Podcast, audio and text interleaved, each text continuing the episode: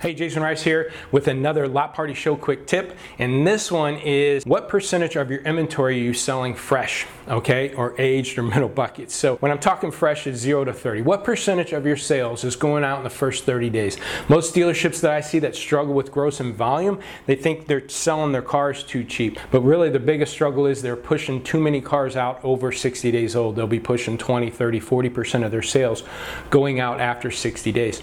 Or what they'll be doing is pushing out 50% or more of their sales from 30 days on and less than 50% in the first 30 days. If you really want to maximize gross, sell the cars when they're fresh. We all know that. That's when the gross is made. But how what percentage are you selling there? And the best of stores that I've seen in the country will run 65, 70, 80% of their sales in the first 30 days. You do that, you're going to be able to get gross. And as you push out so many cars fresh, it forces you then to go buy more cars and that's that's where that turn and that volume goes up. So you can't have gross and volume if you can get that 0 to 30 consistently over 60, 70% week in and week out. Hope this tip was helpful. Check out our website lotpartyshow.com or our YouTube channel at Lot Pop. Thanks.